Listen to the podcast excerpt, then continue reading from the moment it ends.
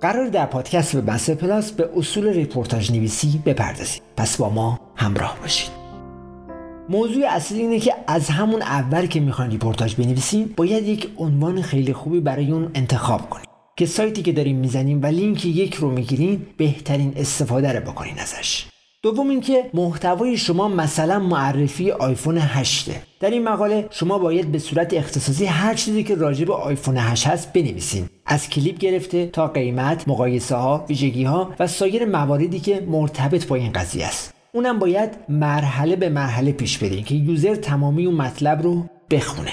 در این دو مثالی که خدمتتون عرض کردم دومین مورد طبیعی تره و کسی که در گوگل search کردیم میاد مثلا از سایت نمناک می‌خونه و یاد می‌گیره و نیاز به کلیک بر اون لینک هم نداره و خود گوگل تشخیص میده که reference این مطلب کیه و به سایت اصلی پوئن مثبت میده. در رپورتاژ نویسی به دنبال این نباشین که user روی لینک شما کلیک کنه. درسته اگر روی لینک شما کلیک کنه تاثیر بهتری داره ولی بحث لینک سازی هست و خطری که اگه اصولی کار رو انجام ندین توسط گوگل جریمه میشین و هم هزینه رپورتاژتون از بین میره هم سایتتون جریمه میشه. حالا می‌خوایم ببینیم از کجا باید رپورتاژ بگیریم. نکات مهم در رپورتاژ گرفتن این موارده. بررسی سایت میزبان رپورتاژ داشتن موضوعی که شما می‌خواین رپورتاژ بگیرید داشتن ورودی گوگل از اون موضوع. اگه سایت میزبان چند سال عمر دامنه داره و ورودی گوگلش بالاست دنبال spam score Moz نباشید چون هنوز فرمول نیومده که spam score رو کاهش بده و تنها راه کاهشش حذف لینک شما از سایت های لینک دهنده است.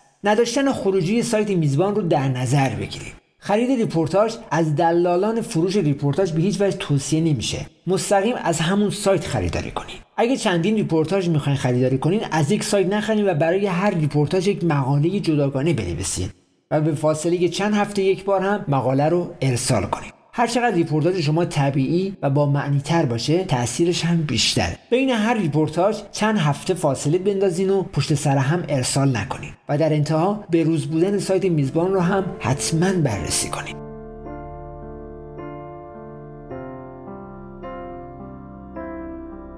با وب پلاس همراه ما باشید. به پلاس